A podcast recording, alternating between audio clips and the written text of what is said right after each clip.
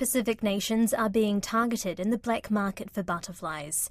Environmental advocates from the Solomon Islands are concerned wildlife trade is destroying the country's unique ecosystem. It comes after a New York man was accused of smuggling 200,000 US dollars worth of deceased insects into the States, including rare butterflies from the Solomon Islands. Caleb Fotheringham has the story. Charles Limmer, a 75 year old man, has been charged with trafficking butterflies from the Solomon Islands. He listed two birdwing species online for around 480 US dollars.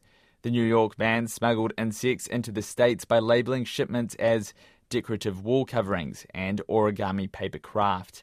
It's a concern for Peter Waldie, the acting director of the Solomon Islands Nature Conservancy. The species that are most targeted, a country like the Solomon Islands, high level of endemism or species that are found nowhere else in the world, so they're a natural target for wildlife trade. Solomon Islands ecologist Dr. Patrick Pikacha says wildlife trade has been on the rise since 2015. Endemic parrots, monkey tail skinks, and birdwing butterflies are highly sought after. Insects are a regular traded wildlife exported overseas mostly Ornithoptera, which are the taxon of butterflies that were picked up by customs in New York. Dr. Pikacha says wildlife trade is one of the biggest problems for the country's unique ecosystem. So the wildlife trade it sits quite high in terms of impacts to species. The numbers that are going out in terms of the live trade of birds and most of the taxes is quite high. He says the Solomon Islands is the only Pacific country that trades in live wildlife. It's a very hush hush industry.